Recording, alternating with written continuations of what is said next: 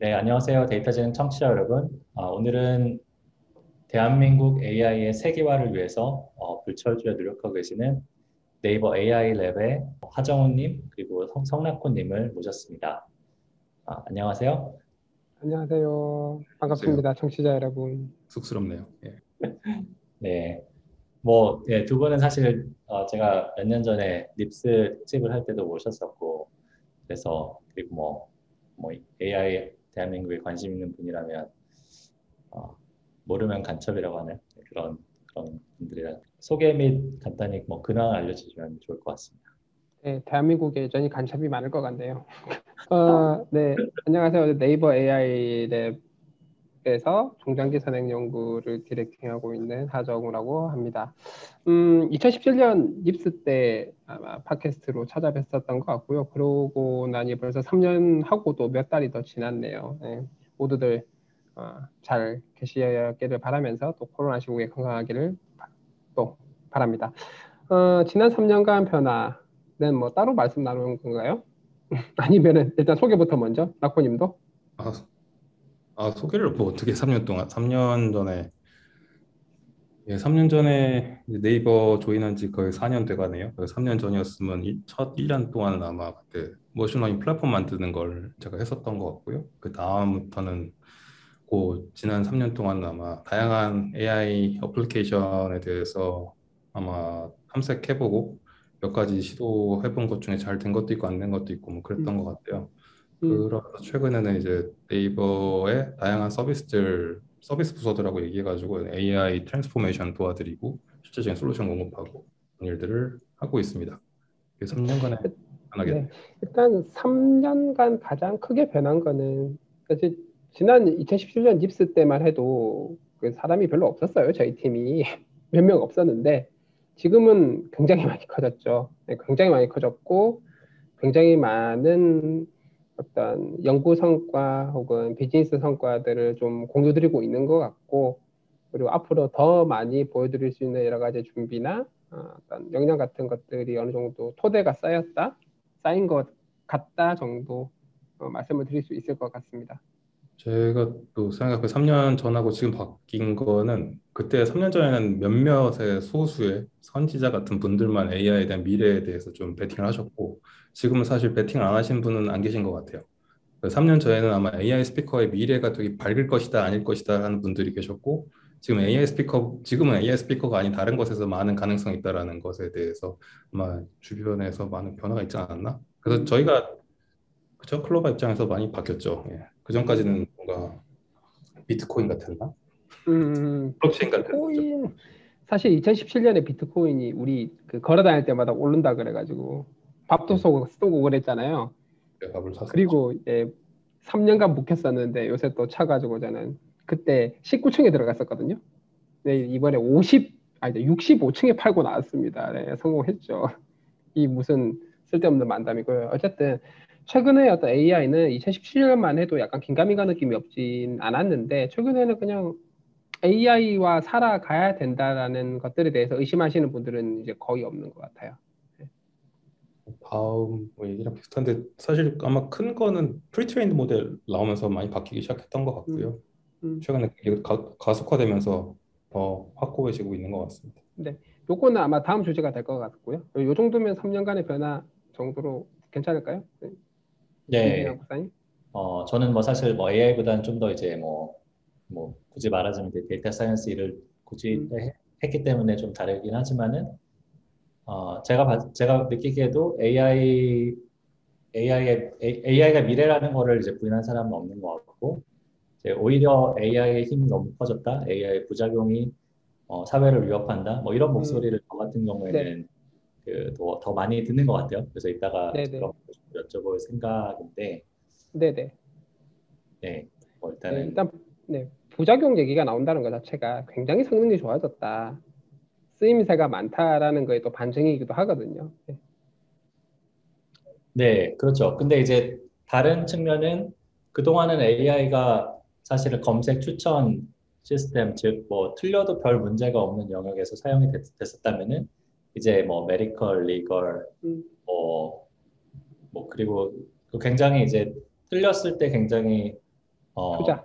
누군가의 투자가 투자가 될 수도 음. 있고 누군가에게 이제 피해를 끼치거나 아니면 이제 음, 어떤 그 결과가 편향됐을 때 이제 그런 어, 사회의 어떤 뭐 음, 불균형이나 이제 그런 거에 더 악영향을 끼칠 수 있는 그런 분야로 온것 같다는 그런 음, 질적인 차이도 좀 있는 것 같아요. 제가 봤을 때. 네.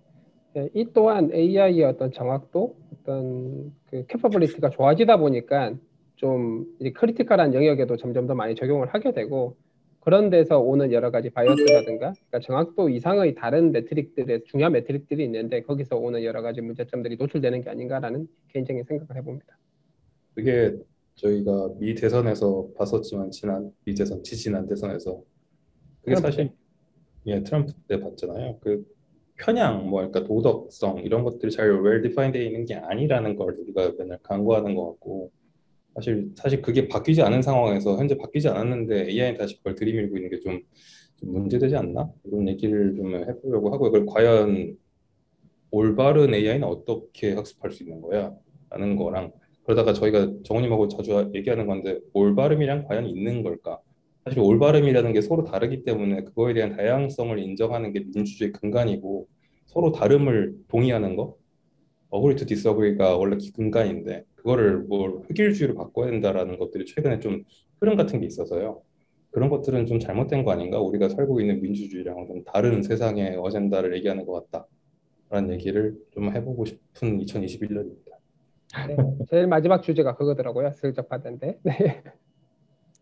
아, 네. 일단 뭐 그 그 얘기가 나왔으니까 좀 더 말씀을 나누자면은 저는 또 미국에 있으니까 이제 그런 그, 그 시국에 이제 직접 그 여러 가지 이제 그, 어, 그, 그, 속, 그 속에서 이제 살아, 살아왔는데, 어, 제가 느끼는 거는 정말, 어, 예, 사람, 그 여론 형성이라는 거에 굉장히, 굉장히 critical한 이제 영향을 끼치는 것 같고요. 뭐, 예를 들어서 페이스북, 뭐 트위터 이런 데서 이제 뭔가 그 알고리즘 적용을 할 때마다 뭔가 막 그 여론이 막 그거에 따라 움직이고 이런 게 막 느껴지고, 이제 그 정도 때문에 어, 그 영향을 일단 확실히 있다고 보고요. 근데 이제 그러면은 우리가 그냥 어, 이게 아까 이제 왜 이제 뭐 AI의 그 편향만 문제 삼느냐고 하셨는데 그 뭐 거기에 여러 가지 입장이 있을 것 같지만 이제 제가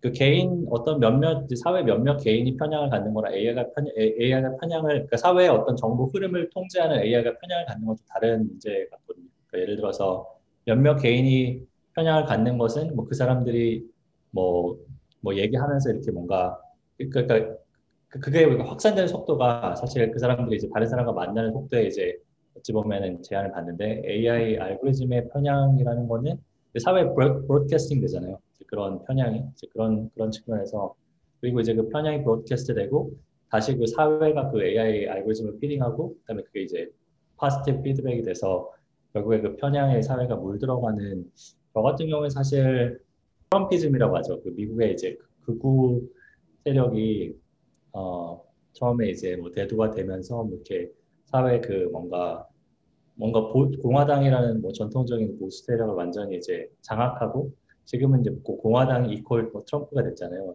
그런 그런 과정이 저는 이제 알고리즘이 굉장히 많은 알고리즘의 그 뭐 말하자면 이제 뭐라고 하죠 그 에코 체인버라고 하죠. 그러니까 계속 그 메시지를 계속 전파하고 전파하고 하는 이제 그런 강화시키고 그런 과정이 많이 영향을 미쳤다고 생각하거든요. 그런 것들을 건설적으로 유지시킬 수 있는 게 토론 같은 문화일 것 같고요.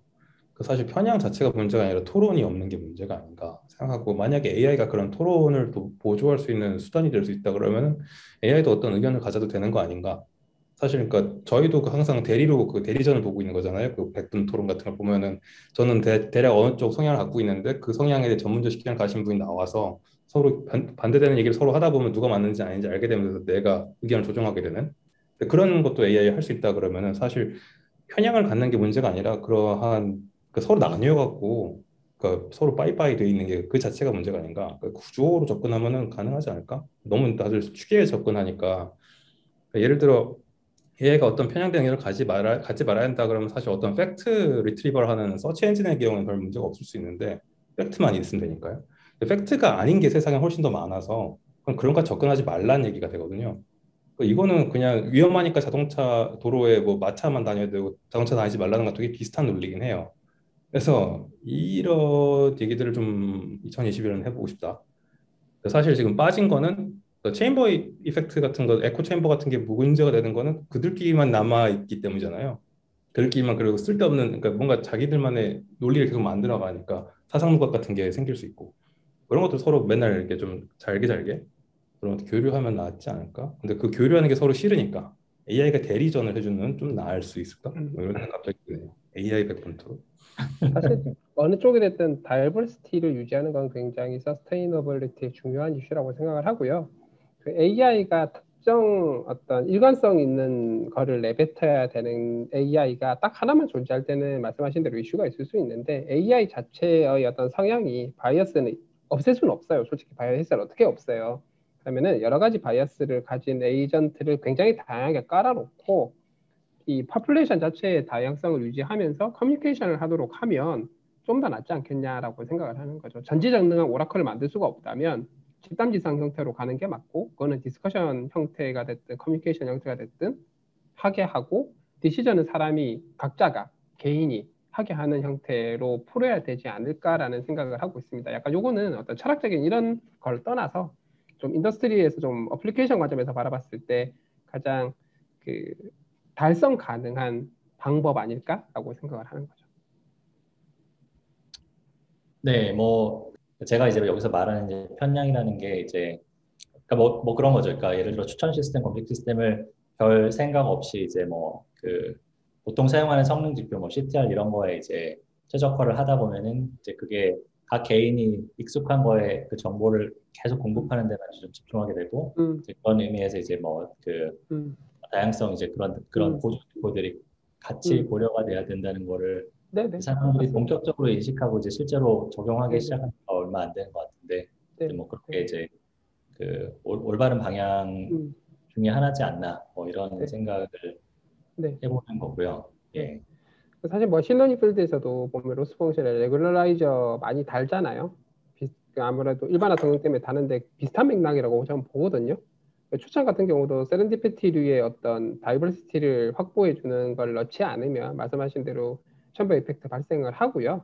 근데 그런 것들을 막기 위해서는 좀 어떻게든 다양화를 드라이브 할 만한 그 loss function이 됐든 아키텍처가 됐든 데이터가 됐든 evaluation metric이 됐든 그런 것들을 반영하는 건 중요하다고 생각을 합니다. 물론 이제 전 기업 관점에서 보면 전체 매출에 영향을 줄 수 있지 않을까라는 리스크는 있을 것 같아요. 그냥 밑도 끝도 없는 거 추천을 했다가 quality가 낮아 보이면 안 되니까 그런 것들은 이제 기술로 혹은 연구로 좀 풀어야 되는 이슈긴 하죠. 네, 뭐 어, 편향 얘기를 하다 좀 길어졌는데 그냥 말씀 나누, 나누, 나누다가 이제 또 뭐 알고리즘의 편향 얘기가 조금 나왔고요. 제가 최근에 뭐 프로젝트 같은 걸 조금 봤는데 그 중에 이제 뭐 AI device가 있고 또 이제 그 기업용 solution이 있고 비즈니스 solution이 있고 그래서 그 각각 그 solution별로 한번 말씀 나눠보면 어떨까 오늘은 네, 그렇게 생각을 했는데요. 네, 그 device 쪽은 제가 사실 어, 며칠 전에 한국에 와서 지금 그 제 뭐 가족과 함께 자가 격리를 하고 있는데 그 중에 이제 뭐 클로바 램프를 써볼 기회가 있었어요. 그래서 뭐 책을 몇 권 안 갖고 오긴 했지만은 뭐 동화책을 딱 그 클로바 램프에다가 펼쳐 놓으면은 얘가 뭐 그 동화책에 여러 가지 그 어, 뭐 그림과 뭐 글, 글자가 섞여 있고 뭐 또 폰트가 다 다르고 이제 그런 거를 인식해가지고 꽤 잘 읽어주더라고요. 그래서 굉장히 그 훌륭한 기술을 보유하고 계십니다고 생각을 했는데 어 이런 device를 사실 몇, 최근 몇 년 동안 만들어 오신 걸로 알고 있는데 사실 뭐 이런 디바, device 개발이라는 게 뭐 맨땅에 하시는 게 아닌 걸로 저, 저는 생각이 들거든요. 처음에 어떤 뭐 데이터가 별로 없는 상태에서 이제 device를 만드셔야 되고 이제 그거를 뭔가 사용자한테 뭐 전달할 만큼의 어떤 quality를 높이시는 이제 과정이 필요했을 텐데 어 뭐 그런 이제 뭐 데이터 관점에서 이제 그런 걸 어떻게 접근하셨는지 뭐 아니면 이제 처음에 이제 device 초기 개발하실 때 좀 뭐 어려우셨던 점이나 뭐 그런 말씀 좀 들을 수 있을까요? 제가 말씀드리면 음. 저희 device나 그런 제품의 기획이 top-down으로 되는 게 아니에요. bottom-up으로 그러니까 OCR 기술이 다른 쪽에서 저희 시작이 명함 인식에서 시작을 했던 거고 그거 하면서 이제 뭐 business letter 같은 것들도 OCR 하고 하다 하다 하다가 보니까 OCR 기술 잘 됐네. 그러면 기존에 있던 스피커랑 결합하면 뭘 할 수 있지? 하다가 그럼 책을 읽어주는 장치를 만들어 보자. 그러면 그 폼은 그 램프가 좋겠네. 그래서 그렇게 시작이 된 거죠. 그러니까 전반적으로 저희는 갖고 있는 기술들을 보유하고 있고 그 풀에서 이제 조합을 해요. 조합을 하면 그 다음에 이제 모자른 한 인치들이 보이잖아요. 그 one inch를 하기 위해서 데이터를 더 추가하는 거니까 어, 그런 식으로 되는 거죠. 그러니까 예를 들면 저희 전화 받는 AI 콜도 전화를 받아야겠다 해서 시작한 게 아니고 우리가 갖고 있는 기술이 있는데 스피커, AI 스피커가 많이 팔리지 않네. 많이 팔리지 않는 이유는 아직 할 수 있는 일이 많지 않기 때문이고 이게 음성인식 성능보다는 자연어 처리 기술이 아직 좀그 사람 같은 뭐 자비스를 기대하는데 그런 거 아직 안 됐으니까 안 되는 거네. 그럼 좀 더 간단한 거 그리고 device 없는 거 하면 뭐가 있을까 하다 보니까 그럼 오, 그럼 콜센터가 있겠다. 그럼 콜센터에 그러면 device 없이 들어갈 수 있는 AI call 하나 만들어 보자 했는데 물론 또 one inch가 있어서 음성인식이 잘안 돼요 전화망에서 그리고 스피커한테 말하는 거랑 또 전화에서 말하는 게 많이 달라요. 그래서 그 부분에 대한 또 튜닝들을 작업을 진행했고 그 결과 이제 전화를 받는 전화를 받고 가는 시스템을 만들게 된 거죠. 이런 식으로 저희가 만들어요. 그리고 만들고 나면 또 그 기술이 남잖아요. 그 기술이랑 또 새로운 또 버텀업에서 어떤 새로운 연구가 진행이 돼 예를 들면 GPT-3 같은 거 또 그거랑 또 연결을 해가지고 새로운 제품이 나오고 이런 구조입니다. 그러니까 어떻게 시장 어디가 뭐 전도 유명하다 해가지고 그 기술 만들자 해갖고 만드는 게 아니고 어, 이 양쪽으로 만나는 게 사실 맞는 것 같네요. 갖고 있는 것들을 잘 활용할 수 있는 방법을 찾습니다. 저희의 제품죠. 네. 물론 완전 극초기로 넘어가면 2017년 스피커 처음 만들 때 생각을 하면 제가 하드웨어를 이렇게 출시를 직접 만들진 않습니다. 당연히 OEM 같은 걸 하는데 출시를 해본 적이 없다 보니까 하드웨어는 사실 소프트웨어는 그 급하면은 그냥 하, fix 하고요. 정 급하면 내리면 됩니다 서버를. 하지만 하드웨어는 그렇게 못 하잖아요. 그러다 보니까 이제 quality assurance 쪽에서도 고생을 많이 했죠. 고생을 많이 했고 스피커 시나리 스피커 자체에서 쓰이는 component 기술들은 음성 인식 합성 그다음에 NLU죠. NLU가 있고 dialogue 모델 정도가 있을 거예요. 개별 개별 component 기술들은 다 있는 상황이긴 하지만 사람들이 사용자들이 스피커와 interaction하는 부분에서 발생하는 여러 가지 시나리오들에 대한 경험이 없었기 때문에 그런 경험에서의 성능을 올리기 위한 부분들을 위한 데이터 구축을 열심히 했죠. 다양한 사용자 시나리오 분석하고 거기에 필요한 데이터 구축하고 시나리오 설계하고 하는 것들로 되게 고생을 많이 했고 지금은 이제 시간이 꽤 지나가지고 어느 정도 안정화된 상황인 것 같고요. 그리고 그 바탕으로 해서 아까 낙호님 말씀 주신 대로 뭐 램프 같은 것도 나오고 여러 가지 다른 device들이 나오고 있다고 보시면 되겠죠. 제가 말씀드린 그 데이터 구축 one inch에 해당하는 거라고 생각하고 있습니다. 음. 전화 받는 것도 마찬가지고 이 인치가 되게 긴 인치고요. 어려워요. 많이 어렵습니다. 음. 1 인치가 아니라 1. 한 장은 되는 것 같아요. 한 장. 기본적으로 저희가 네이버니까 데이터가 많고 그래서 그 기본 component 기술들은 탄탄하게 있는데 거기 들어간 데이터가 사실 엄청나게 많거든요. 음. 그 다음에 dialogue 데이터 같은 것도 많긴 하지만 거기에 대한 오더 수가 좀 많이 떨어질 것 같긴 하네요. 뭐 어쨌든 처음에 그, 부, 그 일종의 이제 부트스트래핑을 하기 위해서 데이터 컬렉션을 그래도 조금 하신 거고 어 그러면 지금은 사용자 실제 데이터가 들어오잖아요. 물론 이제 뭐, 뭐 개인 정보 보호나 이제 그런 여러 가지 뭐 고려사항을 하시 하실 거라고 생각을 하고 그 위에서 조금 그래도 예전보다는 좀 더 어 그 좀 수월하게 좀 그러니까 뭐 일단 지금이 버전 1.0이면 뭐 1.5나 2.0은 어떤 모습이 돼야 될까 뭐 그런 종류의 어, 개선 작업을 하는데 데이터를 활용하실 수 있는 상황인가요? 그러니까 추가로 확보되는 데이터에 대한 말씀이신 거죠? 네네, 실제 사용자 데이터. 음, 음. 일단 기본적으로 개인정보보호법이 허락하는 한도 내에서는 활용을 하고요. 법이 하지 말라는 거는 절대 안 하고요. 네. 그래서 뭐 음성인식 데이터 같은 경우는 완전 익명화 통해서 며칠 동안 저장할 수 있거든요. 그런 것들은 샘플링해서 좀 활용해서 성능을 올리고 있고 뭐 그런 식으로 접근을 하고 있고 그 또 다행스러운 부분은 어쨌든 최근의 어떤 machine learning field에서 연구 트렌드 자체가 그 big scale의 pre-trained model and small fine tuning이 working을 잘 한다라는 게 굉장히 많은 도메인에서 밝혀지고 있잖아요. 비전, NLP, 음성인식도 마찬가지 wav2vec 2.0 케이스를 봐도 어, 그런 기술의 발전에 어느 정도 레버리지를 하고 있는 상황 또 꽤 좋은 영향을 주고 있다고 생각하고 있어요. 좀더 음. 첨언하자면 저희는 그 실정법 플러스 정서법까지 고려해서 하지 않을 거를 관리합니다. 그래갖고 네, 예, 일하기가 좀 아시겠지만, 네 아시겠지만 뭔가 법을 지켜도 약간 이슈가 생길 만하면 이 찾아오시는 분들이 많이 계세요. 그래가지고 그게 다 회사 리스크거든요. 그런 일이 안 생기게끔 최선을 다하고 있습니다. 예, 최근에 이루다 이슈로 좀 정서법이 굉장히 박해져가지고 예, 그래서 원래 될, 된다고 했던 것들이 안 되는 것들도 좀 많이 발생하고 있고 저희는 어쨌든 예, 허락 받은 범위 내에서 데이터를 활용하고 있습니다. 그리고 말씀하신 대로 어노테이션이 필요 없는 기술적 좀 지- 뭔가 진전이 있었기 때문에 좀 더 나아진 면도 있고요. 음.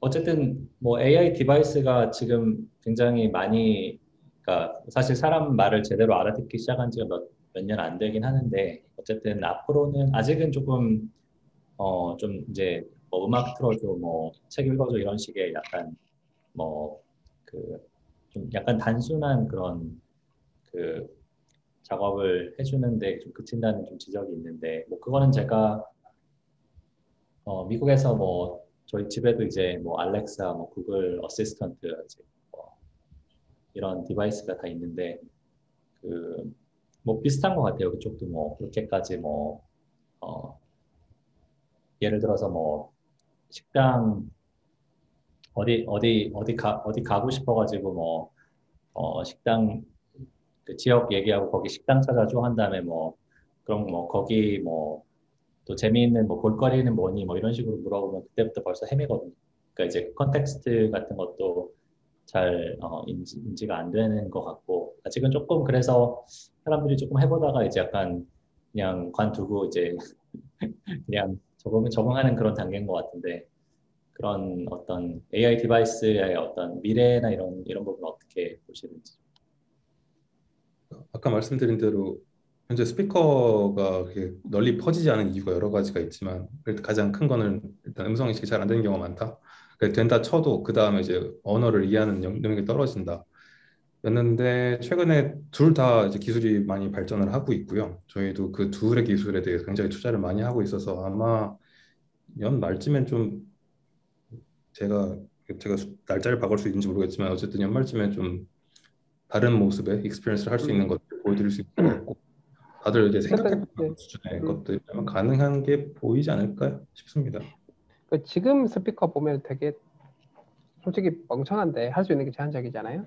근데 어쨌든 최근에 음성 인식 기술, 음성 합성 기술 그리고 dialog 모델 기술의 연구 성과들이 놀랄 만한 것들이 많이 나오고 있고요.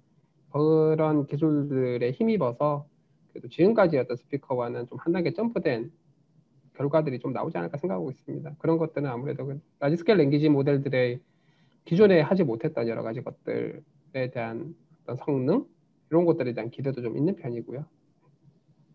관련해서는 내년 아니 아니고 다음 올해 달 사- 아니, 다음 달, 네, 다음 달 4월 정말. 컨퍼런스에서 좀 보여드릴 수 있을 것 같아요, 저희가 아 4월에 어떤 컨퍼런스가 있나요? 말씀 주시죠.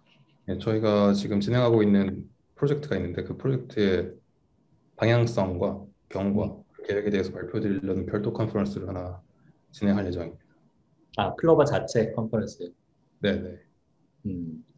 아직 이름이나 뭐 형식 같은 건 미정인데 4월 말에 하려고 하고요. 그래서 그때 아마 AI가 앞으로 이렇게 발전할 것이고 네이버가 이런 걸 하고 있으니 응원 부탁드립니다라는 그런 아, 예. 장을 보려고 합니다. 왜 아. GPT-3 얘기를 하는 얘기를 안 해요? 딴 데도 다 GPT-3라고 얘기를 했는데 아, 예. D3를 저희는 그러니까 아마 전 세계에서 아마 오픈 AI 다음으로 아마 팔로업을 시작한 집단이라고 저희는 알고 있고요. 그래서 저희가 성과들을 이미 갖고 있어요. 다른 데 이제 한다고 검토하는 단계인데 저희는 결과가 있어서 결과를 보여드리려고 합니다. 좀 첨언드리면 저희가 지난 6개월 이상 GPT-3로 표현되는 초거대 scale language 모델, generative 모델이죠. generative language 모델 가지고 여러 가지 해왔던 것들을 좀 공유 드리고요. 또 완제품이라는 느낌은 아닙니다. 그리고 앞으로 어떻게 협업을 해 갈 거냐, 생태계 관점에서 어떻게 공유하고 함께 성장해 나갈 거냐 하는 것들에 대한 비전 선포식 뭐 이런 느낌의 컨퍼런스를 진행을 하게 될 것 같아요. 그래서 되게 궁금해하시는 분들이 많거든요. 전 세계적으로도 잘 진행이 되지 않고 공개되어 있는 거라고는 오픈 AI API 정도밖에 없으니까 그런데 되게 신기한 것들이 많이 되고 있고 이런 부분들을 좀 한국어 관점에서 어, 공유를 드릴 수 있을 것 같습니다. 2017년에 네이버에서 클로바 했을 때 긴가민가 할 때 AI 스피커 하는 거랑 비슷하게 다들 전 세계에서 GPT에서 긴가민가 할 때 저희가 발표한다라고 봐주시면 될 것 같고요. 음. 아, 네. 어, 큰 기대가 되는데요. 저도 사실은 뭐 데모만 조금 봤었는데 이게 이제 영문 기반이라서 그또 어, 그 original GPT-3는 뭐 한글이 거의 없다고 제가 이제 알고 있는데 이제 그 한글로 그런 그 pretrain 모델을 만들 수 있다면 패션이 굉장히 많을 것 같네요. 네. 한국 사람이다 보니까 영어로 할 때보단 감흥이 좀 다른 것 같습니다. 아, 네. 알겠습니다. 네, 그거는 네, 4월을 기대, 기대해 보고요. 어, 네, 그, 또 클로바에서 또 다른 하나의 큰 축이 비즈니스를 위한 AI 솔루션으로 알고 있는데, 음, 네, 제가 홈페이지에 제가 봤을 때는 어, 뭐 음성 인식 합성 그리고 컴, 컴퓨터 비전 쪽 굉장히 다양한 솔루션이 나와 있는데 어, 그러니까 다, 뭐 그러니까 당연히 이제 각국의 뭐 dataset이나 이제 그런 어, 기본적인 task에 대해서는 뭐 잘 될, 될 거라고 믿지만은 실제로 이제 기본 기, 개별 기업이 예를 들어서 클로바에 가서 어 내가 지금 뭐 이제 특정한 뭐 태스크에 이걸 사, 활용하고 싶은데 뭐 예를 들어 뭐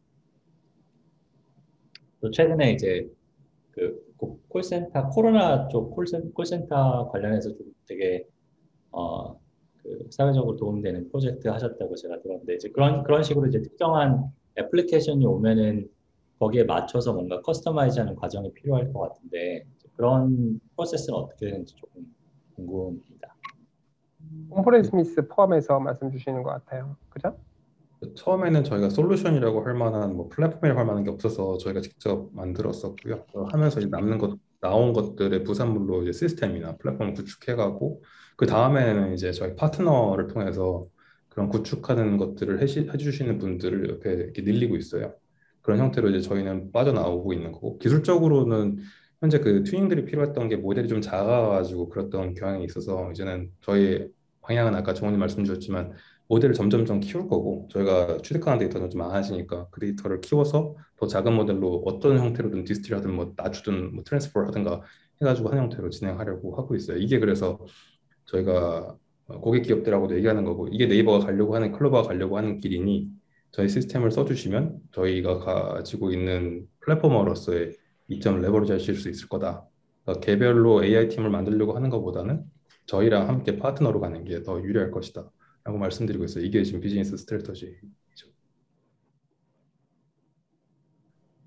그 네이버가 데이터를 많이 모을 것 같은, 같습니까가 질문이고 그 데이터를 AI로 바꿀 것 같습니까? 그 두 개가 맞다고 하면은 직접 AI 팀을 구, 우선 권하는 것보다 저희 시스템을 활용해서 본인들의 문제를 풀려고 하는 게 더 이득일 겁니다.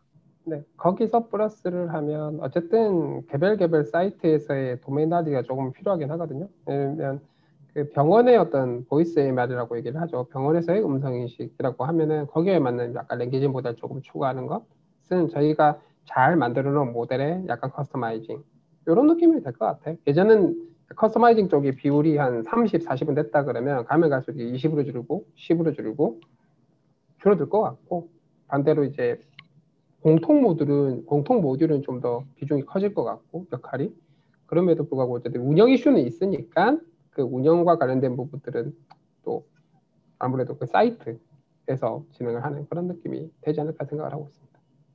그러니까 공통, 사람이랑 말할 수 있고 듣고 뭐 할 수 있는 것들은 이제 네이버 기술을 쓰시고 뭐 은행이나 보험사나 뭐 증권사다 그러면 거기에 해당하는 expertise 저희가 데이터가 없기 때문에 그럼 본인들이 직접 구축하시는 게 맞겠다. 이런 식으로 좀 layer를 나눠서 접근하는 게 어떻겠습니까? 라고 말씀드리고 있어요. 음, 그, 예, 제가 아까 말씀드렸던 그 코로나 관련된 프로젝트가 지금 제가 기억이 나는데, 클로바 케어콜이라고, 네.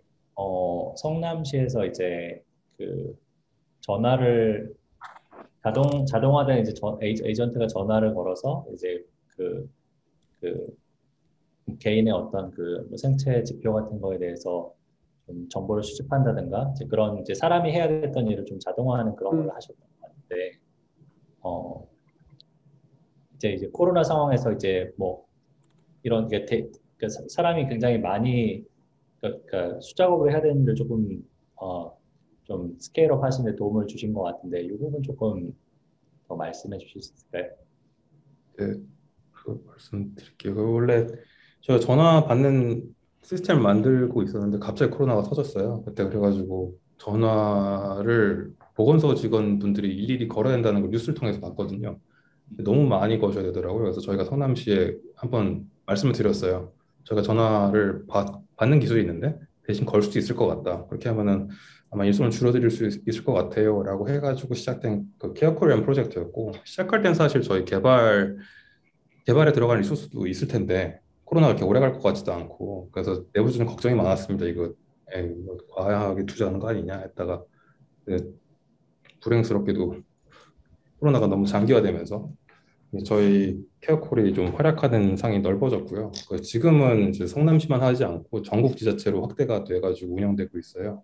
그 일본 같은 경우도 였죠. 가나가와현인가 거기서 시작을 했다가 한 3주 전인가 4주 전에는 일본 국회에서 어떤 국회의원님이 누구죠 현재 스가 음, 스가 스가 스가 총리한테 보여주면서 왜 라인 AI 콜을 활용하지 않느냐 돈이 없냐 뭐 해갖고 돈은 있습니다 해서 지금 일본에서도 전국 확대가 되고 있는 중이고 그래서 그때 이제 알게 됐어요. AI가 뭘 할 수 있는가. AI가 뭐 만화 영화나 SF 영화에 나온 것처럼 못하던 일을 할 수 있는 걸 하면 참 좋겠는데 그게 아니라 원래 사람이 충분히 했었어야 되는 일을 사람이 일손이 모자라서 못하고 있는 게 되게 많았구나. 그래가지고 저희가 요즘 얘기하고 있는 서비스 음영 지역에서 AI 기술로 서비스의 뒷전에 약간 좀 가려져 있던 분들 그분들에게 뭔가를 드릴 수 있겠구나 해가지고 지금 클로바 케어코를 범위를 좀 확장하려고 하고 있고요. 예를 들면은 사회 취약계층이나 독거노인 분들 아니면 도, 고독사 하시는 분들 많아요. 그러니까 누가 어떤 분인지 몰라요. 근데 그걸 알아내려면 방법이 한정된 수의 공무원 분들이 직접 다 방문을 하거나 뭐 전화를 하거나 뭐 어떻게 해야 되는데 이거를 일손 많이 도와드릴 수 있겠다. 그리고 그때 반복적으로 그냥 전화가 오면 아마 또 많이 짜증이 나실 거니까 잘 계세요? 그러면 그냥 끊을 거니까 좀 재밌게 얘기라도 해야 되고 말벗도 해드려야 되고 뭐 이런 것들이 있지 않을까? 그게 아마 AI가 할 수 있는 일이 아닐까 그렇게 생각하고 있습니다. 그래서 CareCall은 예, 그런 방향으로 확대를 해볼 계획을 갖고 있습니다. 네, 그래서 정리드리면 social divide라고 얘기를 하죠. 그래서 전체적인 사회 관점에서 봤을 때 굉장히 혜택을 많이 누리고 있는 분들도 계시지만 반대로 음영 지역에서 제대로 혜택을 못 누리는 분들이 계세요. 그래서 이 부분 이 분들에 대한 어떤 supporting을 AI가 도와줄 수 있지 않을까? 왜냐하면 사람이 해야 되는데 너무 범위가 넓다 보니 아까 CareCall도 마찬가지지만 공무원분들이 공무원 본연의 업무가 있는데 그 보건소 공무원들도 마찬가지고 시청 공무원들도 마찬가지고 이분들이 하루 종일 전화기 붙들고 있어야 돼요. 지금 3차 웨이브 와가지고 하루에 능동 감시자가 4천 명, 5천 명이 되고 있는데 이걸 하루에 두 번씩 전화를 한다고 생각을 하면은 굉장히 힘들죠. 이것 때문에 사람을 더 채용한다? 그것도 사실 좋은 일자리라고 보기 힘드니까 이런 것들은 AI로 충분히 커버를 하면서 이제 공무원분들은 훨씬 더 본질적인 업무에 집중을 할 수 있도록 도와드리는 거고 그다음에 혜택을 받으시는 분들 입장에서도 기존의 어떤 음영 지역에 있던 부분들을 좀 더 이제 혜택을 볼 수 있으니까 전반적인 사회의 어떤 지속 가능성이 올라가는 거고 그래서 저희가 최근 들어서 더 ESG라고 얘기를 하죠. ESG 경영을 강조를 많이 하고 있는데 그런 관점에서 AI가 어떻게 기여를 할 수 있는가? 그게 가장 적합한 어떤 섹터 중에 하나가 이런 사회 음영 지역을 AI로 이렇게 많이 밝은 곳으로 올라오게끔 도와드리는 게 아닌가라고 생각하는 거죠. 아, 네네. 뭐 제가 듣기에도 굉장히 뭐 특히 이제 갑자기 뭔가 사람이 굉장히 많이 필요한 그런 재난 상황에서 크게 도움이 예, 됐었, 됐었을 것 같은 그런 서비스인 것 같고요. 어, 근데 이제 반면에 또 그러니까 지금 사람이 충분히 이제 그러니까 사, 사람이 이제 일을 많은 사람들이 일을 하고 있는 부분에서 AI가 그 사람들의 일을 뭐, 뭐 대체하지 않을까 또 그런 종류의 또 우려도 있잖아요. 근데 이제 그런 부분에 대해서는 어떻게 생각을 하시는지 그, 그 부분에 대한 약간 답인데 대체하기보다는 아마 AI 기술이 약해가지고 생각보다 약해서 아마 채우는 형태가 먼저 될 거고요. 저희가 도구가 좋아졌을 때 사실 저희가 일을 놓지는 않았고 일이 좀 더 수월해지면서 더 고차원적인 일을 하게 되잖아요. 그거는 아마 좀 과한 걱정일 수 있겠다는 생각은 들고요. 만약에 글을 작성하는데 도움을 줄 수 있는 어떤 도구가 나온다면 작가가 없어질 거라고 생각하지 않고 더 많은 작가가 나올 거예요. 그게 유튜버의 출연을 보면은 방송이란 프로그램 만드는 데 있어서 도구의 발전이었던 거고 그 결과로 많은 유튜버가 생겼죠. 그전에는 소수의 오히려 탤런트 독식 뭐 그런 게 있었는데 많이 풀리는 거죠. 그래서 모두가 만들 수 있는 모두가 만들고 모두가 누리는 그런 경제를 만드는 도움이 될 거고 그 다음에 나가면 뭐 그 사람도 필요 없는 게 나올 수 있겠지만 아직 거기까지는 모르겠고요. 물론 그 상황에 네. 네, 지휘자가 있는 게 더 잘 될 테니까 그, 그 사람이 있을 거라고 생각합니다. 일단 생산성을 극대화시키는 생산성을 굉장히 높여주는 좋은 도구로서 작용을 하게 될 것 같아요. 제가 예전에 태용님이랑 김태용님이랑 EO 채널 운영하는 그 인터뷰를 한 적이 있는데 거기 거기서도 어차피 동영상 촬영한 다음에 편집을 해야 되잖아요. 그러면 편집을 할 때 목소리를 다 이렇게 사람이 듣거나 혹은 나와 있는 상용 tool을 쓰는데 정확도가 높지 않으니까 결국 사람이 계속 double check를 하는데 아, 저희 Clova Note를 하나 공개된 API를 써보시더니 음성 성능이 굉장히 좋아서 사람이 좀 덜 들어도 된다는 거죠. 안 그러면 다 두 시간 내도록 듣고 있어야 되니까. 그런데 그게 되면은 두 시간만 하고 아무것도 안 할 거냐, 빨리 끝내고 안 할 거냐라고 물으면 그게 아니라 컨텐츠를 더 만들 거예요. 아마. 그럼 더 양질의 컨텐츠가 만들어지는 거거든요.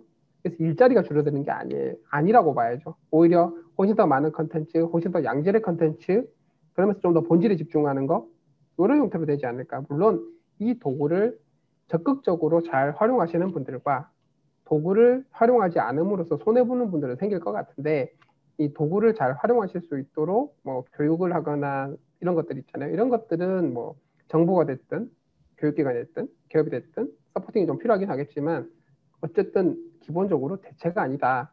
이거는 레버리지를 해서 성장을 하는데 유용한 도구로서의 역할을 하게 될 거다라고 생각을 하고 있습니다. 자연스럽게 그 도구란 얘기에서 이제 도구의 주인이 누구인가? 그 주인이 그러면 과연 나한테 다시 도움을 줄 수 있는가? 그런 피드백이 걸리는가 관점에서 본다 그러면은 그 저희가 얘기하고 있는 AI 주권이란 개념이 있고요. 만약에 그런 생산 도구를 외산에 의존하게 된다 그러면은 그 피가 그 이득이 고스란히 밖으로 나갈 거예요. 그래서 저희가 그 누린 게 그러니까 저희가 그걸 쓰면 쓸수록 저희의 부가 줄어들겠죠. 근데 만약에 그게 그 생산 주체 도구의 주체가 아니면 오너가 그 어쨌든 간에 어떤 국가로 다시 피드백을 줄 수밖에 없게 돼 있다면은 저희는 어쩌면 더 편하게 살 수 있는 세상이 AI로 가능해질 수 있지 않을까 생각합니다. 그래서 그런 차원에서 요즘 AI 주권 얘기를 좀 정원님하고 좀 하고 있는 중이죠. 네, 그렇죠. 결국 음. 그 한국 시장을 보면 마켓이 크지 않잖아요. 그래서 한국 시장에 있는 플레이어들을 위해서 도구를 엄청 열심히 만들어질 이유가 딱히 없는 거죠. 그러니까 뭐 OpenAI 데이터 학습 데이터 비율에서도 나온 이슈가 위키피디아 기준으로는 60%가 영어인데 OpenAI의 학습 데이터 Common Crawl 써가지고 학습한 데이터는 93%가 영어고 한국어는 그만큼 비중만큼 줄어들었을 거고 그러다 보니 아무래도 네, 성능의 한계가 있, 겠죠. 그리고 굳이 customizing 해줄 열심히 customizing 해줄 이유는 없는 상황이고 그런 관점에서 봤을 때 글로벌 경쟁을 하는데 성장을 하기 위해서 도구가 중요한데 도구를 좋은 도구를 쓸 거냐 아니면은 상대적으로 그 품질 낮은 도구를 쓸 거냐. 경쟁력이 좌우되는 거고 지속 가능성이 좌우되는 거고 저희는 플랫폼 기업이다 보니까 저희 플랫폼 구성원들이 성장하는 게 되게 중요하고 그런 관점에서 좋은 도구를 만들어서 제공을 해서 같이 성장하자. 소위 말하는 지속 가능한 동반 성장을 하자. 그래서 AI 기술을 자체적으로 열심히 연구 개발해서 도구로서 공급을 해드려야 되고 그래서 뭐 AI 주권 얘기를 하면서 GPT-3, 한국어 GPT-3 같은 걸 만든 이유도 같은 맥락이라고 보시면 돼요. 네.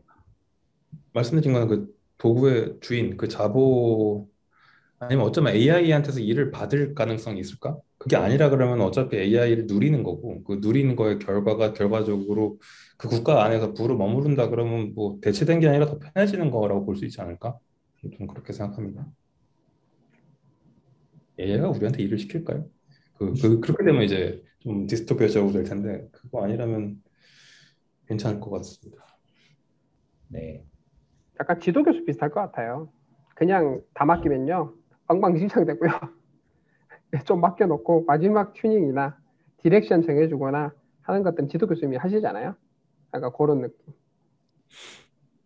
네. 그, 예, 그 비즈니스 솔루션 쪽에서 하나 제가 또 궁금한 게 있었는데, 그 최근에 그 또 AI의 그 윤리나 이런, 이런 부분이 굉장히 많이 관심을 갖고 있는데, 예를 들어서 뭐, 어, 미국에서는 어, 잘 알려진 이제 케이스 중에 하나가 뭐, 어, 흑인, 흑인 얼굴을 뭐, 그러니까 음, 음성, 음성, 그, 그러니까 얼굴 얼굴 인식기가 이제 백인 얼굴 인식하는데 뭐 흑인 얼굴 인식 못한다든가 이런 이런 이런 종류의 이제 문제가 있었잖아요. 근데 이제 뭐 저희는 이제 뭐그 네이버에서 만드시는 솔루션은 그런 그런 부분에 대해서 어떤 그 고려를 하시는지 어 사실 그런 제가 조금 최근에 이제 그런 쪽에 관심이 많아서 이제 그런 그런 어떤 그, 그 윤, 윤리라는 개념을 이제 그 모델에 그러니까 윤리라는 걸 고려하는 AI를 만들기 위한 기법, 이 예를 들어 이제 데이터 선처리해서 할 수도 있고 모델 자체에 이제 그런 objective를 넣을 수도 있고 이제 모델을 만든 다음에 이제 평가 단계에서 할 수도 있는 걸로 제가 알고 있는데 어, 어떤 어떤 종류의 노력하시는지 조금 궁금하네요. 윤리, 윤리인지는 모르겠는데 저희가 원래 AI 스피커를 만들 때는 AI 스피커 사용자들의 연령층을 생각해 보시면은 딱 느낌이 오잖아요. 그런데 이제 아까 말씀드린 케어콜을 하려고 하니까 연령층이 확 바뀌는 거예요. 그래서 사실 그건 윤리라기보다는 bias고 bias를 그래서 그런 식으로 해결하고 있죠. 웬만하면은 그냥 한국에 있는 그냥 population의 분포의 분포를 받을 수 있는 서비스를 만들면 해결이 되겠다. 사실 그 나이 드신 분들은 말을 간결하게 하지 않더라고요 전화에 대해서 이게 분명히 AI라고 얘기했는데 한참 자기 얘기를 구구절절하게 해서 그래서 그게 열이 안 난다는 얘기예요. 그래서 이런 것들에 대해서는 뭐 저희가 그 사실 뭐 흑인하고 고릴라하고도 서비스 나간 다음에 말이 됐던 거라서 서비스를 많이 해보는 게 좋을 것 같고 그러니까 접점을 많이 늘리고 많은 사람들이 쓰는 서비스에 AI를 적용하면서 자연스럽게 없어지지 않을까 생각하고 있습니다. 그러니까 아직 그리고 한국에선 차별금지법 같은 것들이 특별하게 있지 않고 차별금지법을 많이 만든다 그러면 제가 질문 드리는 거는 항상 얘가 그러면은 우리가 적절한 밸런스는 얼마일까요? 한국인과 베트남인과 일본인과 중국인은 1대 1대 1이어야 되나요? 아니면은 몇 대 몇 대 몇이어야 될까요? 그 데이터는 어떻게 비율을 배합하는 게 맞고 어큐럴시는 그러면 각각에 대해 똑같이 유지하는 게 맞을까요? 그러면 1대 1대 1이어야 되는 얘기인데 그럼 과연 그게 맞는 걸까요? 그러면 짐바브웨 사람들은 어떻게 할 거예요? 뭐 이런 것들이고 사실 대답하기 힘들어요. 아까 그 서, 요 미팅 전에 말씀드렸지만 대답하기 되게 힘든 것들입니다. 그래서 어큐럴시가 같을 수가 없어요. 왜냐하면 이 자본주의 사회니까 너무 심하면 안 된다는데 너무 너무라는 건 어떻게 정의할 건가? 되게 애매하죠. 공평은 무엇인가? 네, 뭐 어려운 문제 맞고요. 제가 사실은 최근에 그쪽에 이제 그 뭐 제가 하는 일이 좀 조금 이제 매트릭 쪽이다 보니까 공정함을 어, 정의하는 뭐 매트릭을 매트릭이 무엇이어야 되느냐 뭐 그런 그런 대한 논문을 좀 많이 읽었는데 뭐, 뭐 결론은 예, 아직도 뭐 서로 싸우고 있어요. 예. 정확한 건 없고 근데 이제 어, 그렇지만 그러니까 뭐, 뭐, 어쨌든 지금 지금은 이제 그런 걸 고, 고려하는 그러니까, 그러니까 어, 생각을 하는 거랑 안 하는 거는 이제 그 분명한 차이가 있다. 그러니까 이런 거 같고요. 왜냐하면 그런 걸 고려를 안 했을 때 그 일단은 그러면 뭐, 뭐 그러면 다 이제 다수가 항상 이기잖아요. 예를 들어서 데이터에서 가장 그 다수가 이제 다수 집단에 항상 그 중심 중심으로 모델에 맞춰지고 에큐러시가 이제 축정되고 그렇기 때문에 아까 말씀 제 제 의견을 간단히 말씀을 드리자면은 뭐 국가별로 그러면 우리가 에큐러시를 뭐 100% 맞춰야 되느냐? 뭐 저도 그렇게 생각은 안 하지만은 그걸 아예 안 보는 집단과 그걸 보는 보면서 이제 연구하는 집단이 있 으면 후자는 적어도 어, 딱 뭐 누구나 봤을 때도 이게 아, 이건 아니다 싶은 그런 그런 결과는 아마 아, 그런 그런 결과를 내는 제품을 안 만들지 않을까. 음. 아직은 그 단계인 것 같습니다. 뭐 아. 말씀드릴 수 있는 건 저희가 어떠한 데모그래피의 서비스를 공급하고 있는지를 보시면은 서비스의 기초 품질량을 유지할 거니까 아마 그렇게 그게 진짜 예, 솔직하게 담백하게 저희가 어떻게 유지한다라 말씀드릴 수 있는 것 같아요. 안 그러면은 말이 나올 거잖아요. 뭐 사투리 쓰는 집단한테는 더 잘 안 되는데 이러면 일부러 냅두실 겁니까? 하면 아닙니다 하고 저희가 데이터를 넣을 거고 그렇게 관리를 할 테니까요. 그러니까 뭐 저희가 어떻게 선언적으로 얘기하는 것보다는 실질적으로 어떻게 하고 있는가? CareCall이란 서비스는 좋은 것 같아요. 그러니까 이런 식으로 좀 네, 편향 샘플했을 때 편향이 없을 게 보장이 되는 코로나는 모두를 이겨가지고 누구를 선택하지 않으니까. 네. 네. 연구 관점에서는 사실 이게 bias를 없애는 게 엔지니어링이나 특히 데이터 쪽에서도 봐야 되고 evaluation에서도 봐야 되고 모델 관점이나 뭐 loss 다 봐야 될 게 엄청 많잖아요. 온갖 데서 bias가 다 들어갈 여지들이 있으니까.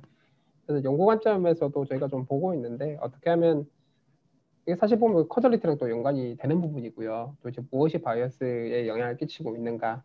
그래서 어떤 factor가 또 bias를 증폭시키는가 혹은 뭐 감소시키는가 어, debias를 하는가 이런 것들 관련해서는 저희도 연구를 꽤 많이 진행을 하고 있고 작년 ICML paper 같은 경우도 약간 그 vision이긴 한데 foreground와 background의 correlation 때문에 발생하는 bias를 어떻게 해결할까 어, 이런 것들 관련해서도 paper를 내기도 했고 causality 쪽은 저희도 좀 많이 보고 있어요 최근에는. 저는 이게 지금은 저희가 target하는 distribution을 맞추지 못한 게 문제인 건데 target distribution 자체를 정의할 수 있겠는가가 질문인 거고 그러니까 뭐 male, female 말고 LGBTQ, LGBTQ plus까지 가면은 어떻게 할 건가? 그 진짜 궁금해요. 그 다들 그걸 대답을 해야 되는데 대답을 안 하고 있고 그 남녀는 1대1이어야 된다? 맞지? 하고 넘어가는데 안 맞잖아요. 남녀가 1대1이면 안 돼요. LG, LGBT까지 가면은 1대1일 수 없어요. 그것도 틀렸거든요. 사실 그 그것도 다 되게 문제가 많은 겁니다. 음. Q plus까지 가야 그, 되는데. 그 저기 뭐지? true distribution fitting 자체가 문제가 될 수가 있으니까 음.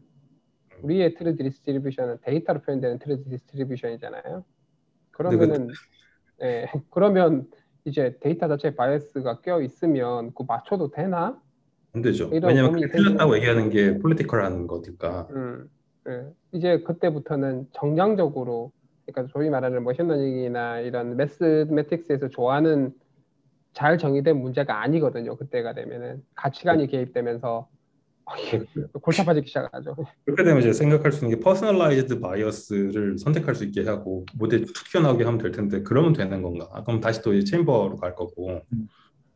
그랬을 때는 아까 말씀드린 토론이나 이렇게 뭔가 그게 어느 게 맞는지 여러 가지 가설들이 있을 거고 그 가설 집단이 서로 싸워서 제대로 된 distribution을 찾아가도록 뭔가 진화하도록 하는 설계가 필요하지 않을까. 거기까지가 얘기가 돼야 될 것 같다. 아, 저는 이 bias에 대한 답은 거기까지 가야 된다고 생각해요.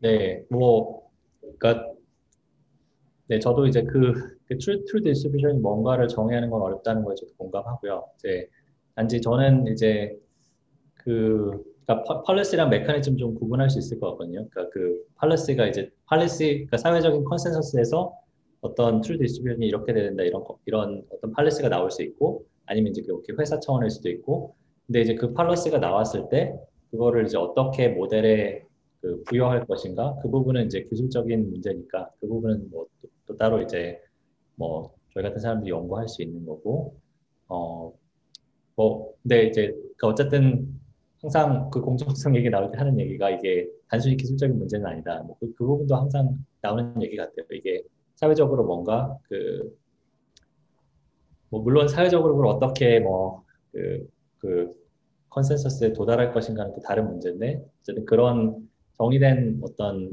그 목표는 있다고 치고 그 목표를 우리가 어떻게 뭐 달성할 것인가 그, 그걸 그 두 가지를 좀 구분해서 좀 보는 저희가 이제 device 말씀 나눠봤고 비즈니스 솔루션 말씀 나눠봤는데 어, 연구 쪽도 좀 따로 말씀 나누면서 뭔가 앞으로 계획 같은 것도 좀 여쭤보면 좋을 것 같은데 네.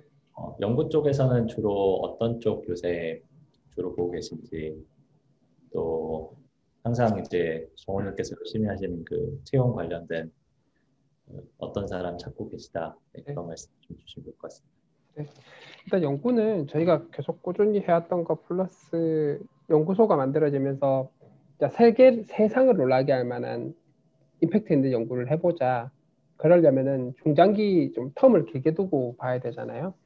그래서 진짜 중장기 선행 연구에 집중할 수 있는 형태로 연구소가 만들어졌고요.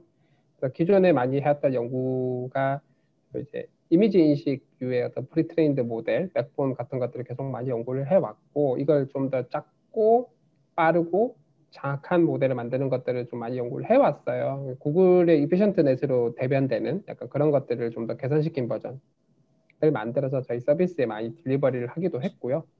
그런 이미지 트레이닝, 이미, 이런 이미지 인식 모델 트레이닝 하는 쪽 연구를 계속 많이 했고 그거가 연관, 연관된 것들에서 좀더 그 fundamental한 쪽으로 내려가는 것들이 이제 데이터 augmentation 기법들이 될 수도 있고 normalization 같은 것들이 될 수도 있고 뭐 데이터 augmentation은 CutMix 같은 거는 이미 그냥 de facto standard처럼 다 쓰이고 있는 기술이 전 세계에서 쓰이는 기술이고 그다음에 뭐 ReXNet 같은 아키텍처 같은 경우도 굉장히 많이 사용이 되고 있고 그리고 그 올해 열리는 ICLR 같은 경우에서 이제 AdamP를 발표를 하죠. 이제 뭐 굉장히 보기 드문 optimizer 연구죠. 이런 연구들 전반적인 유로렛 트레이닝에 관련된 여러 가지 연구들 많이 진행을 하고 있고 또 다른 한 꼭지는 역시 GPT-3를 저희가 하고 있다 보니까 예, large scale의 규모가 커지다 보니 기존에 잘 안 보였던 문제들이 많이 보이는 것 같아요. 그래서 그것과 관련된 어떤 NLP나 dialogue 모델 혹은 language 모델 쪽에서 관련된 연구들 쭉 많이 좀 진행을 하고 있어요. 그리고 이 녀석들을 좀 더 잘 활용할 방안과 관련돼서 특히 task oriented dia 어, dialogue 관련된 것들도 좀 많이 보고 있고 그리고 여전히 사실 그 클로바를 가장 클로바와 네이버를 세상에 가장 먼저 알렸던 연구가 StarGAN이죠. 그러다 보니까 generative 모델 쪽 여전히 많이 좀 하고 있고요. 그리고 아까 말씀드렸던 대로 machine learning 관점에서 reliable machine learning 쪽을 좀 많이 focusing을 하고 있어요. reliable이라 하면 말씀드렸던 뭐 causality 관점이거나 bias 관점이거나 혹은 evaluation 관점에서 여러 가지 좀 문제가 있는 것들이 있어요. 기존의 세팅들에 이런 것들을 좀 해결하는 해결하기 위한 여러 가지 노력들 좀 많이 보고 있고 그리고 좀 특이할 만한 게 어, 저희가 아무래도 서비, B2C 서비스도 되게 많고 B2B도 요즘 많이 하고 있지만 B2C 서비스를 한다는 얘기는 AI와 user들 간의 interaction이라는 얘기거든요. 근데 같은 모델이라고 하더라도 interaction 파트를 훨씬 더 잘 설계를 하면 훨씬 더 사용자의 만족감도 늘릴 수 있고 피드백도 잘 받을 수가 있고 피드백을 잘 받으면 당연히 AI 성능이 올라갈 수 있잖아요. 근데 이 부분을 전통적인 machine learning 필드에서 좀 간과를 하고 있어요. metric도 그냥 모델 혹은 엔진 쪽에 방점이 가 있지 사람 쪽에 방점이 잘 안 가 있거든요. 이런 부분들을 좀 개선할 필요가 있다라고 생각을 해서 연구 관점으로도 그래서 HCI 팀을 또 따로 만들었어요. 그래서 클로바랑 연구소에서 HCI를 어떻게 잘 leverage해서 훨씬 더 어, 효과적인 AI를 만들 것인가 이런 쪽 연구도 진행을 하고 있습니다. 그러면 얼추 다 언급이 된 건가? 네, 그리고 그 외에 또 앞으로 더 중요해질 것 같은 여러 가지 분야들이 좀 있어요. 특히 multimodality 특히 최근에 어떤 generative pretrained 모델이 multimodality로 갈 것 같거든요. 텍스트로 갔으니까 multimodality로 확장해 나가는 것 이런 거 좀 많이 보고 있고 그리고 약간 federated learning 관련한 것들도 좀 보고 있고요. 전반적으로 좀 다양하게 보고 있다 보시면 될 것 같습니다. 언급 중에 그래, 네. 그 연구소에서 graph neural net 많은 게 겹치는데 안 겹치는 게 저희가 그래프 뉴럴넷 하던 거랑 음. 그리고 large scale 모델인데 NLP나 multimodality 저기 포함 안 된 behavior 데이터에 대한 large scale 모델을 하고 있는 게 있어요. 그 나머지 뭐 GPT-3나 HCI는 저희랑 다 같이 하고 있는 것들이긴 하고요. 그 저, 저게 아마 아직 커버 안 된 것 중에는 그 large scale로 하다 보니까 분산 컴퓨팅에 대한 거, 슈퍼 컴퓨팅에 대한 그쪽에 대한 것들도 아마 연구소에서 좀 좋은 분을 뽑으시면 좋겠고요. 안 되면 네. 그리고 생각났습니다. 네, 헬스케어 하고 있고요. 헬스케어인데 약간 medical imaging 이 쪽은 아니고 저기 EHR 이런 부류의 약간 medical record 데이터들을 모델링하는 쪽 지금 좀 보고 있어요. 왜냐하면 저희가 사내병원을 만들고 있잖아요. 사내병원을 만든 게 기존의 병원 시스템보다 좀 더 혁신적인 AI를 활용해서 혁신적인 서비스를 제공할 수 있지 않을까라고 생각을 하고 있고요. 그래서 그런 부분들을 좀 잘 만들어 보려고 어, 헬스케어 팀 빌드업에서 진행을 하고 있다 이런 말씀을 드리고 싶네요. 그래서 저희 관점에서는 결국 채용 많이 하고 있고요. 어제 기사도 나왔잖아요. 5조 5조 5년간 5조를 투자를 하는데 5천 명을 뽑겠다. 네, 5천 명 뽑겠다고 하니까 굉장히 많이 뽑겠다는 얘기고 저희가 중시하는 분들은 결국은 연구자 관점에서는 진짜 말 그대로 세계를 놀라게 할 만한 임팩트 있는 연구를 하실 수 있는 분, 이제 end to end로. 본인이 문제 정의부터 시작해서 어, 당연히 가설 설정하고 실험 설계하고 구현하고 논문까지 깔끔하게 쓸 수 있는 일저자로서 쓸 수 있는 분들 대환영이고 이런 뛰어난 연구자분들도 많이 뽑고 있지만 어떤 그 저희가 또 value를 만들어내니까 클로바에서 그런 관점에서 일단 훌륭한 AI 엔지니어분들 특히 문제 해결력, 창의력, 성장 가능성이 좋은 AI 혹은 machine learning 굉장히 친숙한 엔지니어분들, 리서치 엔지니어분들 혹은 소프트웨어 엔지니어분들 굉장히 많이 채용하고 있다. 몇 명? 5천 명이랍니다. 5천 명. 아 어떻게 뽑지?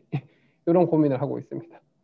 네, 연구 관점에서 토픽들을 말씀 주셨고 클로바는 한 줄로 얘기하면 네이버에 있는 데이터를 intelligence로 전환하는 일을 하겠다라고 하고 있고요. 그 중에 하나가 GPT-3 말씀드린 behavior 모델, 뭐 multimodality 등등등을 해서 뭘 할지는 이제 창의적으로 해보려고 하고 그거에 대한 테크닉으로는 large 모델 로 가려고 하고 있습니다. 그래서 슈퍼컴퓨팅이나 뭐 그쪽에 대한 더 많이 투자하려고 하니까 혹시 large scale training 그런 거에 내가 되게 잘한다. 뭐 gradient compression이나 뭐 등등등에 대해서 사실 내가 제일 잘하는데 얘네들 별로다. 그러면 언제든지 연락 주셔서 연구소로 가든 아니면 저희 쪽으로 오셔서 해도 되고 어디든 상관없습니다.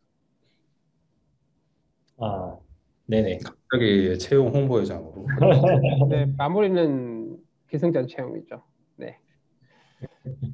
네. 네이버 아니라 그 말씀 잠깐 드리면은 야후랑 뭐 라인이랑 저희 있잖아요. 소프트뱅크랑 그 그룹까지 해가지고 거기 있는 데이터를 갖고 뭔가 AR 만들어 보겠다 이런 의지가 있으신 분들의 집단이 될 거예요 아마 저희가. 그래서 그 앞으로는 AI가 뭐가 어떤 회사가 잘 될 거냐라고 할 때 데이터를 갖고 있는 회사라고 할 거고 그, 그 기계를 파는 회사가 아니라 데이터를 own하는 회사. 양국에서 한일에서 저희가 그런 회사이기도 하고 그 이번에 뭐죠? 왓패드? 왓패드도 데이터를 갖고 있는 회사죠. IP를 갖고 그렇죠. 있는 회사. IP와 데이터. 웹툰도 그렇고. 네. 어, 예. 그, 그래서 어쨌든 최근에 예, 그 연구 쪽 관심사까지 정리해 주셨는데 제가 몇 가지 그냥 궁금한 게 어, 아까 그 reliable AI 말씀하셨던 거는 그, 그뭐 대강은 말씀하셨던 것 같은데 reliable이라는 게 어떤 그 주어진 뭐, 뭐 그러니까 데이터에 따라서 뭐 성능이 좀 편차가 클 수도 있고 좀 이제 그런 그런 걸 좀 더 robust하게 만든다는 네, 말씀. 네 맞습니다. 네 맞아요. 그 부분까지 포함이에요. 네, robustness라고 하죠 machine learning 필드에서 그 영역들이라고 보시면 됩니다. 네. 막 hyper parameter 막 transparent 하지 않아가지고 막 여기서 되고 저기서 안 되는데 왜 안 되냐 봤더니 막 evaluation metric 엉망진창이고 막 그런 것들도 있고 그다음에 조금만 attack하면은 그냥 다 망가지는 이런 것들도 있고 음. 전반적인 것들 보시면 돼요. 네, 그래서 오늘 어, 어, 하정우님 그리고 성낙호님 모시고 어, 네이버 클로바 그 AI 관련해서 이제 말씀 나눠봤고요. 네, 정말 뭐 3년 동안 어, 뭐 굉장히 많은 예, 그런 변화를 이룩하시고 또그 그 사이에 세상이 많이 바뀌기도 한 것 같고 뭐 그런 저는 느낌을 받았습니다. 네, 저희 뭐 그 마무리하기 전에 또 두 분 한 말씀씩 예, 듣고 예, 마무리하도록 하겠습니다. 네. 5년 동안 5조에 5천 명을 뽑아야 됩니다. 글로벌로 나가야 되고요. 글로벌 AI를 제대로 해보시길 원하시는 분들은 언제든지 지원 부탁드립니다. 클로바 하이픈 잡스 at 네이버콥.com도 있고요. 네이버 AI at 네이버콥.com도 있습니다. 메일 주소 두 개예요. 부탁드립니다. 요거 요거 그 그걸로 넣어주세요. 그 네. 예, 팟캐스트에 뭐, 게시글 같이 가잖아요. 요거. 네네 그걸 넣어드리고. 근데 뭐 뽑는다고 말씀하시는 것도 그렇죠, 중요하지만 어떤 그 프로세스로 하시는지 뭐 지원하기 전에 뭐 이런 건 조금 뭐 뭐 팁 같은 거 그런 것도 좀 알려주시겠네요. 네. 연구자분들이야 당연히 연구 성과를 많이 보는 편인데 그런 엔지니어 분들 같은 경우는 저희가 좀 많이 보는 게 GitHub 그 다음에 실제 필드 경험이 얼마나 많은가 필드 경험이라는 건 회사를 다녀야 된다는 얘기는 아니고요 뭐 Kaggle 같은 것도 있고 요즘 경진대회 되게 많잖아요 거기서 본인이 어떤 approach를 했고 어떤 노력을 했고 어떤 고민을 했던 것 했냐 하는 것들이 좀 잘 녹아 있으면 저희가 판단하기 되게 좋고 실제로 블로그 보면서 막 이렇게 저희가 contact을 하기도 하거든요 그런 실제 경험들이 면접 때 굉장히 플러스 요인이 되는 경우가 많더라. 그러니까 저희가 계속 말씀드리지만 문제 해결력, 창의력, 성장 가능성을 많이 봐요. 그리고 이런 경진대회에 나간서의 어떤 경험들이 어느 정도 그런 것들을 좀 녹여 나올 수 있는 채널이라고 생각을 하고 있기 때문에 그런 것들은 꽤 많이 도움이 되지 않을까 생각을 하고 있습니다. 음, 그러니까 꼭 굳이 회사 현직 뭐 AI 연구자, 뭐 연구 AI 뭐 전공 이럴 필요는 없다는 말씀이시죠? 네, 사실 요즘 그 점점 경계가 허물어지는 것 같아요. 본인의 의지만 있으면 material도 굉장히 좋아지고 채널도 굉장히 좋아지고 그리고 TensorFlow나 PyTorch 예전에 C 코딩 하던 거에 비할 바가 아니잖아요. 본인의 의지가 제일 중요한 것 같아요. 네. 저도 좀 말씀드리자면 예, 그러니까 저희가 AI로 여러 가지 문제를 풀다가 지쳤어요. 그 지쳐가지고 AutoML을 해보려다가 지쳤다가 최근에 방향을 잡은 게 large 모델이에요. 그래서 large 모델을 하려면은 big 컴퓨터랑 빅데이터가 필요한데 그러니까 네이버가 그런 거에 적합한 fit이라고 생각하시면 지원하시면 좋을 것 같고요. 반대로 다른 회사들은 적합하지 않을 수도 있고 그럼 다시 저희가 지쳤던 AI, SI 할 가능성이 있다는 거 그런 거좀 이해해 주시고 그러니까 내가 과연 하고 싶은 게 뭘까? 그러니까 AI가 참 bling bling하다고 하는데 과거에 SI 같은 거 할 건지 아니면 최신 트렌드에 맞춰서 문제를 좀 편하게 이른 기회가 하고 좀 편하게 양치기가 양치기라고 되나? 어쨌든 뭐 그렇게 목동이 될 것인지 좀 생각해 보시면 좋겠고 제가 뽑을 때 지금 질문 드리는 게 아까 정원이 말씀 주신 거 있는데 질문 세 가지를 드려요. 얼마나 빨리 배우는지, 얼마나 창의적으로 뭔가 해결한 경험이 있는지, 그리고 얼마나 엔지니어링을 잘하는지예요. AI 경력이 아무리 많다고 하더라도 이게 안 맞을 수 있거든요. 그래서 창의적이지 않은 사람이 필요 없는 이유는 사실 저희가 사람은 이미 좀 있는 편이고요. 그리고 말씀드린 또 AI SI듯이 SI 하듯이 프로젝트마다 사람을 할당하는 구조가 아니라 여러 문제를 풀 수 있는 하나의 뭔가를 만들어야지 이게 scalability가 있기 때문에 창의적으로 문제를 새롭게 formulation 할 수 있는 분들이 언제든 지원하시면 좋을 것 같아요. 근데 그러려고 그러면 손발을 좀 빠르게 움직여야 되는 엔지니어링 능력도 중요하고 그리고 어차피 필드가 되게 빨리 바뀌 나 혼자 할수 있는 게 아니니까 빨리 배워야 되기도 해요. 그 세 가지를 갖추신 분들을 언제나 환영합니다. 어. 갑자기 갑자기 마지막에 좌절하실 것 같아요. 네, 아닙니다. 근데 이게 사람을 면접 들어갈 때 질문 드리는 질문이에요. 오픈북. 사실 저희가 면접 때 보면은 답이 있는 질문을 하는 경우가 거의 없는 것 같아요.